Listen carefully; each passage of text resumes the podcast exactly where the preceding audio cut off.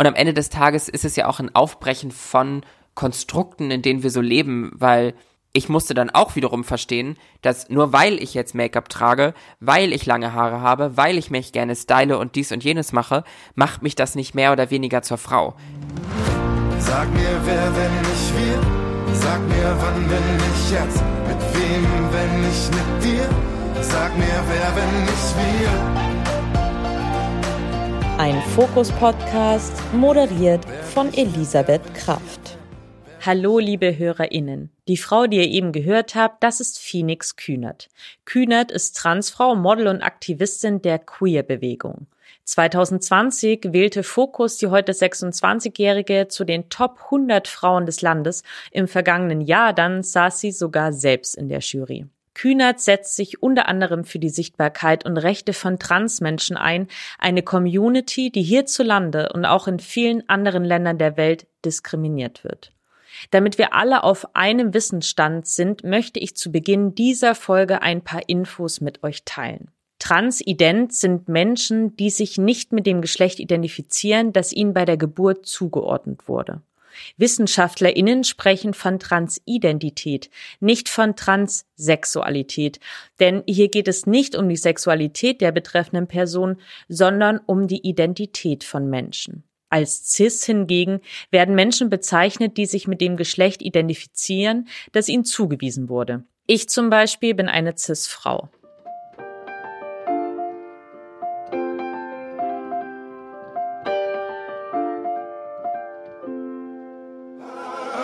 Dass ich mich erstmals tiefgehend mit Transidentität beschäftigt habe, ist ziemlich genau zwei Jahre her. Damals habe ich für eine Fokusrecherche eine Gruppe Kinder und Jugendlicher kennenlernen dürfen, die transident sind. Die jüngste unter ihnen war gerade sechs Jahre alt. Ich sollte der Frage nachgehen, warum die Zahl junger Transidenter in den vergangenen Jahren angestiegen ist. Dieser Abend und diese jungen Menschen, die haben mich nachhaltig beeindruckt weil sie trotz ihres jungen Alters sehr genau wussten, wer sie sind und was sie sich von der Gesellschaft, in der wir leben, erhoffen und wünschen. Ich dachte damals, und das denke ich auch noch heute, dass der Grund dafür folgender ist. Diese jungen Menschen waren und sind es gewohnt, sich anderen immer und immer wieder erklären zu müssen, damit sie Hormone und Operationen bewilligt bekommen und ihren Namen ändern dürfen. Sie wissen, wer sie sind und was sie wollen, weil sie andauernd danach gefragt werden. Kurz nachdem mein Artikel im Fokus Magazin erschienen ist, habe ich auf der Social Media Plattform Instagram das Profil von Phoenix Kühnert entdeckt und folge ihr seither. Als feststand, dass wer, wenn nicht wir in eine dritte Staffel gehen wird, stand für mich fest, dass ich eine Folge mit Phoenix aufnehmen möchte und sie näher kennenlernen will. Und hier sind wir nun. Im Jahr 2022 sehe ich Kühnert erstmals außerhalb von Instagram über Zoom. Warum sie sich selbst nur ungern als Aktivistin bezeichnet, wie wichtig die Sichtbarkeit von Transmenschen in den Medien ist und wie Phoenix zu ihrem Namen kam. Das erfahrt ihr hier in meinem Podcast. Wer bin ich wir, wer bin ich wir, wer, wer bin ich wir, wer bin ich wir? Also erstmal vielen, vielen Dank, dass du dir die Zeit heute nimmst. Für mich hat mich sehr gefreut auf unser Gespräch und äh, genau, schön, dass du da bist. Ich freue mich sehr, hier zu sein. Vielen Dank für die Einladung. Phoenix, ich dachte mir, vielleicht starten wir mal so in dem Podcast, äh, dass du dich kurz vorstellst, wer du bist und vielleicht auch wofür bist du bekannt. Ähm, wofür ich bekannt bin, ja, das, das klären wir am Ende. Ich bin auf jeden Fall äh, Phoenix. Ich bin mittlerweile 26 Jahre alt. Ich wohne in Berlin. Ich arbeite als äh, Podcast-Host, bin so auf Social Media viel unterwegs, mache so dieses Influencing so ein bisschen, ähm, arbeite aber auch quasi ganz normal als ähm, Model und setze mich für die Rechte und Sichtbarkeit der queeren Community ein, im Besonderen von trans- und nicht-binären Menschen, weil äh, das bin ich selbst. Der Grund, warum du eben auch aktivistisch ähm, unterwegs bist, ist ja ein sehr persönlicher. Und das bringt mich auch zu der Frage, wenn du denn für dich gemerkt hast, dass das Geschlecht, was dir bei Geburt zugeordnet wurde, nicht das Richtige ist. Tatsächlich kann ich das gar nicht auf so ein Datum festlegen. Das, ich würde immer sagen, ich war schon immer trans. Ich habe es nur selbst mir nicht eingestanden. Und dann gab es eben, es gibt eben nicht den Termin, an dem ich trans geworden bin, äh, sondern es gibt eben den Moment, an dem ich es mir selbst eingestanden habe. Und dann gibt es einen Moment, wo ich das meinem Umfeld mitgeteilt habe und dann eben auch offen gesellschaftlich gesehen weiblich präsentierend mein Leben lebe. Aber das ist alles ein, ein fließender Prozess gewesen und ich würde auch, wenn jetzt in Anführungsstrichen Betroffene uns zuhören oder eben auch nicht Betroffene von dieser Thematik. Ich habe mir diesen Weg erleichtert, indem ich einfach Schritt für Schritt Dinge geändert habe, die ich gerne ändern wollte. Und ich habe vor allem am Anfang Schritte gemacht, die nicht irreversibel sind, sondern ich hätte alles wieder rückgängig machen können, wenn ich dann irgendwie denke, hm, nee, doch nicht.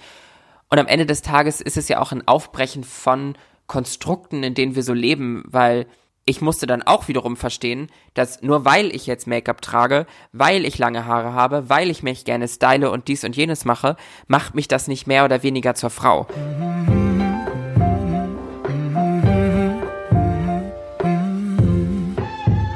An dieser Stelle unterbreche ich unser Interview kurz, um über das sogenannte transsexuellen Gesetz zu sprechen.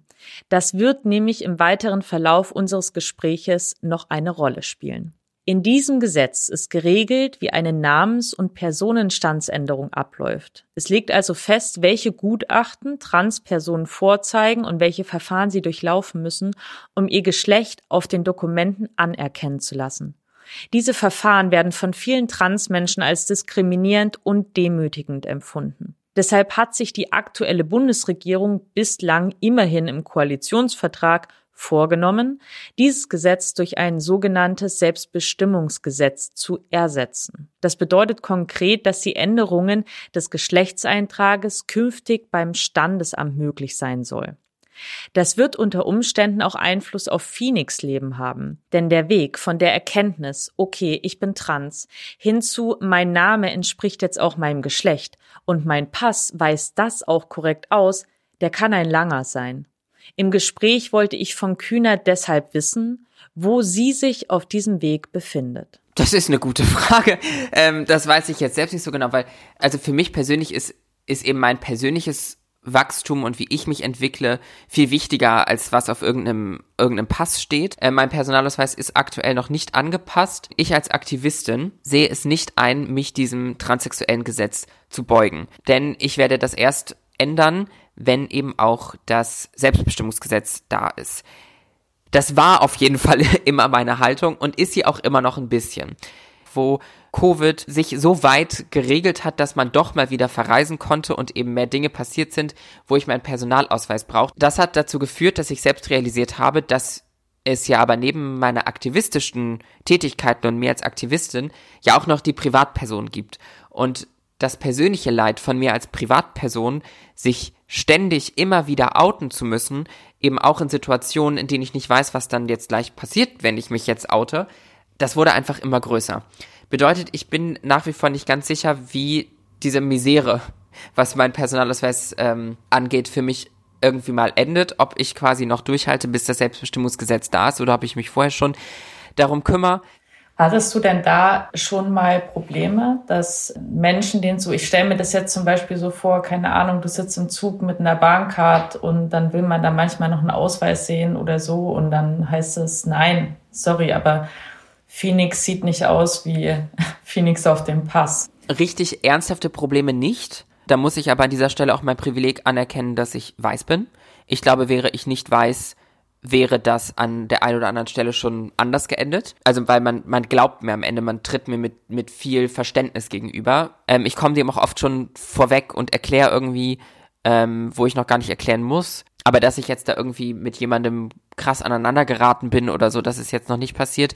Ich glaube, das hat aber auch viel damit zu tun, dass ich in diese Situation doch sehr passiv reingehe und sehr, ja, fast schon unterwürfig ich stelle mir das einfach unfassbar schwierig vor, wenn du, wenn du dich immer schon so zurückschrauben musst in solchen Situationen, weil du vielleicht befürchtest, dass da was kommen könnte. Also ich meine, es ist doch unglaublich, dass du das musst. Das tut mir sehr leid. Ja, ja, das ist halt, das ist die Lebensrealität von, in Anführungsstrichen, Menschen wie mir, weil, dass ich auch, wie ich in solche Situationen reingehe, hat bei mir eben auch ganz viel mit einfach Erfahrungen zu tun, dass ich weiß, dass ich so aus diesen Situationen am einfachsten und am schnellsten wieder rauskomme. Ich würde noch mal einen Schritt zurückgehen und zwar auf das transsexuellen Gesetz, denn ich würde gerne von dir wissen, ob du denn glaubst, dass die Änderungen, die die neue Regierung daran jetzt vornehmen möchte, ob die dir weit genug gehen? Es ist am Ende alles gerade noch ein bisschen zu vage, als dass wir eigentlich schon besprechen können, wie dann der Ausgang ist. Und außerdem ist es natürlich auch erst im Koalitionsvertrag, das heißt, wir wissen noch nicht so ganz, was eigentlich letztendlich dabei rauskommt und ob überhaupt irgendwas passiert. Ich glaube aber, dass ein Selbstbestimmungsgesetz total wichtig ist, dass Menschen eben selbst bestimmen können, ohne große Gutachten etc. Es gibt immer viele GegnerInnen dieser ganzen Themen, die behaupten würden, es würden dann ganz viele Menschen ankommen und alle wären ja so verwirrt und alle würden jetzt plötzlich irgendwie ihren Namen ändern wollen und so. Und ich denke mal am Ende immer, also erstens gibt es keine Beispiele dafür und dafür, dass das passieren würde in anderen, in anderen Bereichen. Und zweitens, was wäre so schlimm daran? Auch wenn jetzt irgendwie mal eine CIS-Person, also eine Person, der bei der Geburt das Geschlecht zugewiesen würde, wurde, was diese Person auch hat, wenn diese Person jetzt mal für ein Jahr denkt, er oder sie wäre trans. Natürlich ist das alles, sage ich das jetzt so ein bisschen äh, suffisant und mit so einem Witz dabei, aber am Ende des Tages, wenn man Leid gegeneinander aufwiegen, ist natürlich ganz, ganz, ganz, ganz schwierig. Ich versuche es trotzdem an dieser Stelle. Weil wenn man jetzt mal überlegt, dass jetzt eine Person die eigentlich gar nicht trans ist, mal für kurze Zeit das glaubt und sich dann mit sich selbst beschäftigt. Also ist ja noch nichts Schlimmes passiert an der Stelle. Für Transmenschen und andere queere Menschen, denen aber so viele Hürden in den Weg gestellt erlegt äh, werden, passieren ganz, ganz schlimme Sachen. Und diese ganzen Hürden, die bürokratisch Transmenschen in den Weg gestellt werden, sind meiner Meinung nach 100% ein großer Baustein von beispielsweise der extrem hohen Suizidrate von Transmenschen.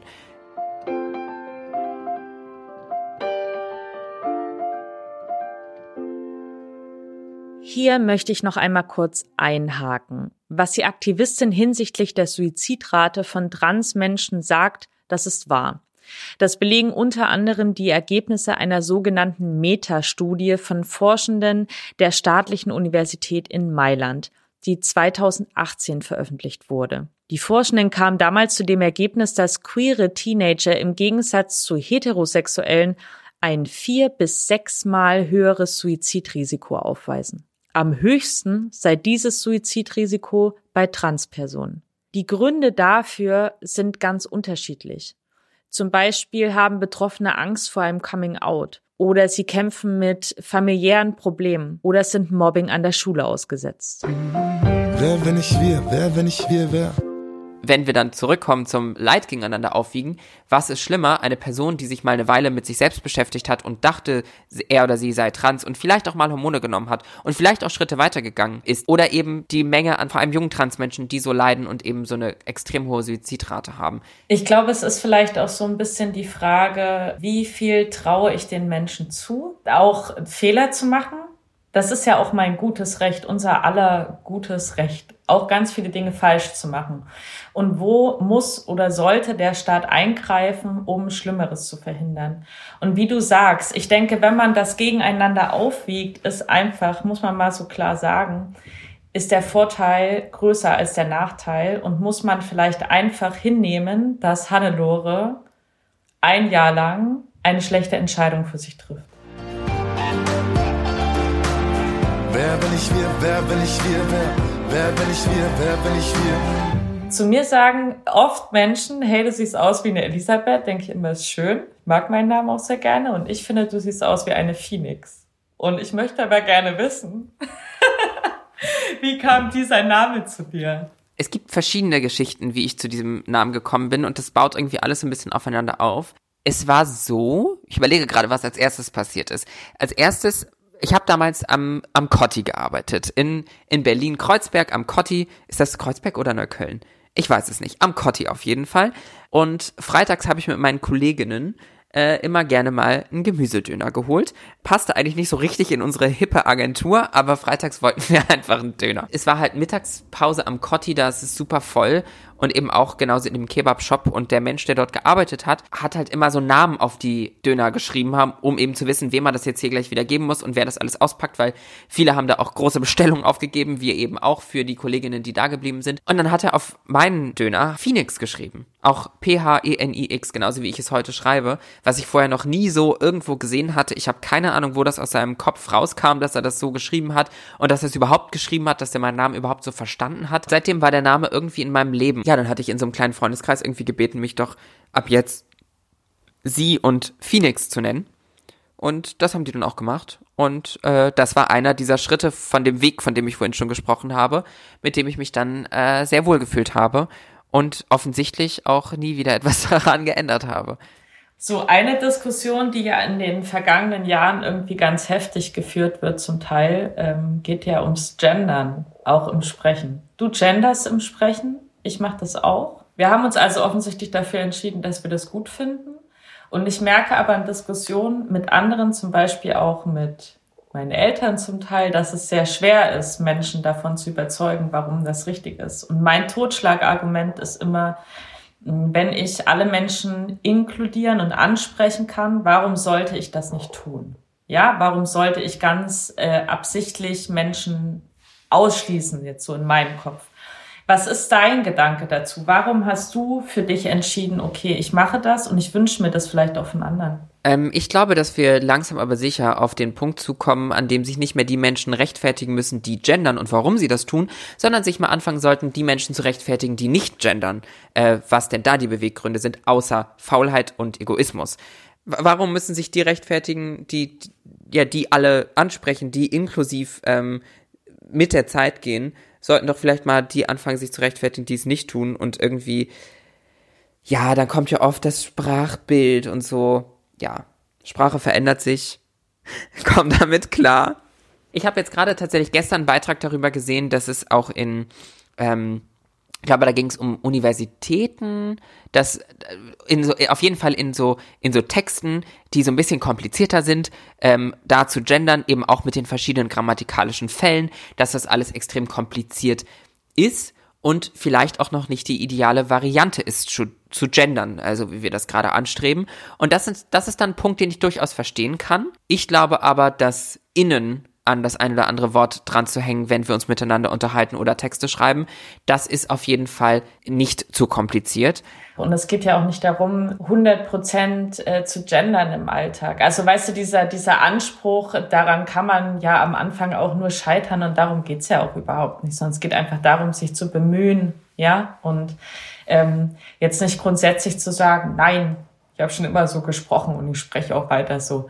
Es wäre schlecht für unsere Gesellschaft, wenn wir alles immer nur noch so machen, wie wir es genau jetzt machen, ja, und so gar nichts verändern. Wie sieht deine Arbeit als Transaktivistin aus? Ich sag lieber, dass ich aktivistische Arbeit leiste, weil ich habe immer das Gefühl, mich wirklich selbst so richtig doll Aktivistin zu nennen, müsste ich irgendwie Gesetze ändern. Ich müsste Petitionen starten und das ist etwas, was ich bisher noch nicht getan habe.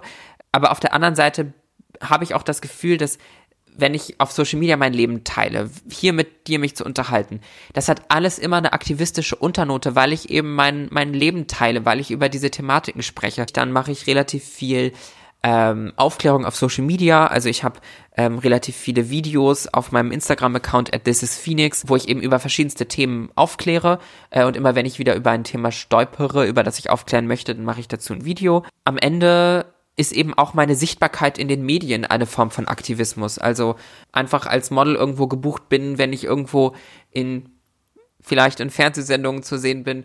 All das ist ja ähm, auch eine Art und Weise, wie ich aktivistisch tätig bin. Diese Sichtbarkeit, wie wichtig ist sie denn für Transmenschen? Also sich auch irgendwo, das klingt jetzt krass, aber ich glaube, du weißt, was ich meine, dass sich die Gesellschaft daran gewöhnt, dass Transmenschen eben überall präsent sind. Genau, die Sichtbarkeit an sich ist für mich unglaublich wichtig, weil es, weil ich eben am eigenen Leib erfahren habe, wie das ist, wenn in den Medien eben maximal Paradiesvögel stattfinden auf dem queeren Spektrum, die eben die, die Grundlage von Witzen sind. Das ist dann als Jugendliche, als Teenager, ähm, sitzt man da nicht da und denkt sich, ja, Transsein ist eigentlich eine Option. Das, weil das war für mich eben das Gegenteil. Für mich war Transsein keine Option. Ich merke es eben jetzt auch schon an Nachrichten, die ich bekomme, wie auch dieser kleine Schritt, den ich bis jetzt so in die Medienlandschaft gemacht habe, wie bedeutend der für viele schon ist und wie viele, ich glaube, meine liebsten Nachrichten sind die, die ich von Eltern bekomme, die eben mit Transkindern oder queeren Kindern interagieren oder ihre eigenen sind und die eben richtig großziehen möchten und eben auf gar keinen Fall was falsch machen möchten das ist für mich irgendwie immer das Schönste. Wenn du so einen Blick in die Zukunft wagen könntest, was würdest du dir dann für unsere Gesellschaft wünschen für die nächsten Jahrzehnte? Dass ich und Menschen wie ich in Podcasts eingeladen werden, weil wir ganz tolle Dinge tun und nicht mehr, weil wir trans sind. Also es war jetzt, es ist in keinster Weise ein Vorwurf. Ich bin sehr froh, dass ich hier bin und darüber sprechen darf. Ähm, aber ich wünsche mir einfach, dass auch ich für, für mich ganz persönlich wünsche ich mir, dass meine Karriere einfach einen Weg einschlägt, an dem die Menschen verstehen, dass ich neben dem Transsein einfach gut bin in dem, was ich mache und auf die Gesamtgesellschaft gesehen eben auch da, dass äh, solche Themen ach, nicht mehr so viel diskutiert werden. Aber ich glaube, wenn man zurückschaut, glaube ich, dass wir einfach seit so vielen Jahren über solche Themen sprechen und unsere Gesellschaft macht immer wieder so eine, so ein Auf und so ein Ab, dann wird's mal wieder offener, dann wird's mal wieder konservativer und ähm, wir kommen gerade aus einer sehr, sehr konservativen Zeit ähm, und bewegen uns gerade wieder in eine etwas offenere, hoffentlich. Dankeschön, Phoenix, das war total schön. Vielen, vielen Dank für das Gespräch.